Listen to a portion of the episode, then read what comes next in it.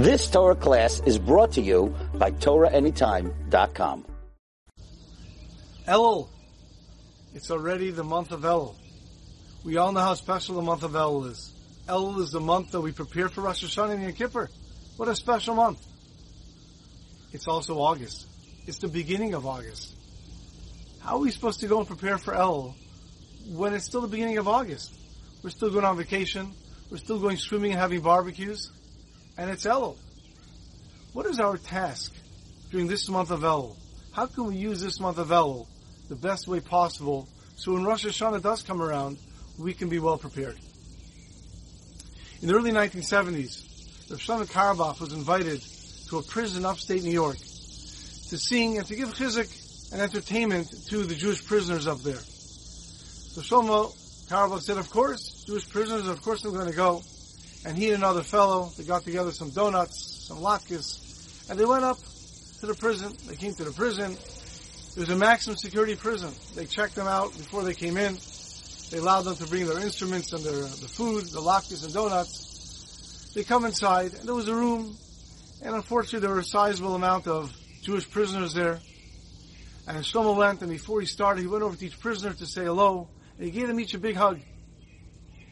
And then he spoke to them, he sang for them, gave them chizuk, told them stories, gave out the donuts and the latkes. And then all too soon, 40 minutes were up, and the guard said, okay, Rabbi, time to go. He started packing up his things, and Shlomo saw there were other prisoners standing there. And he turns to the guard and he says, who are those? He goes, those are also prisoners, but they're not Jewish. So Shlomo said, let me go speak to them too. And he went over to them, and he gave them each a hug as well. And he spoke to them as well.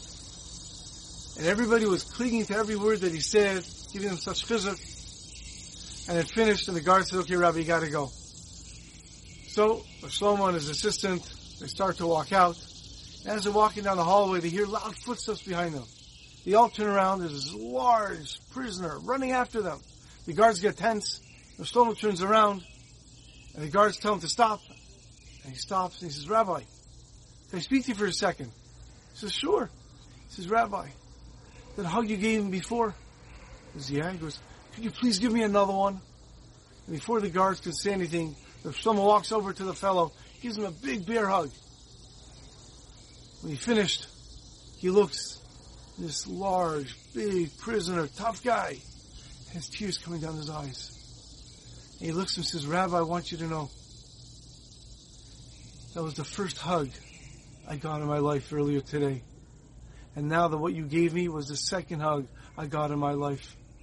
Rabbi, I'm pretty sure that if I ever would have been hugged before, I wouldn't be in this place now. Thank you for that hug.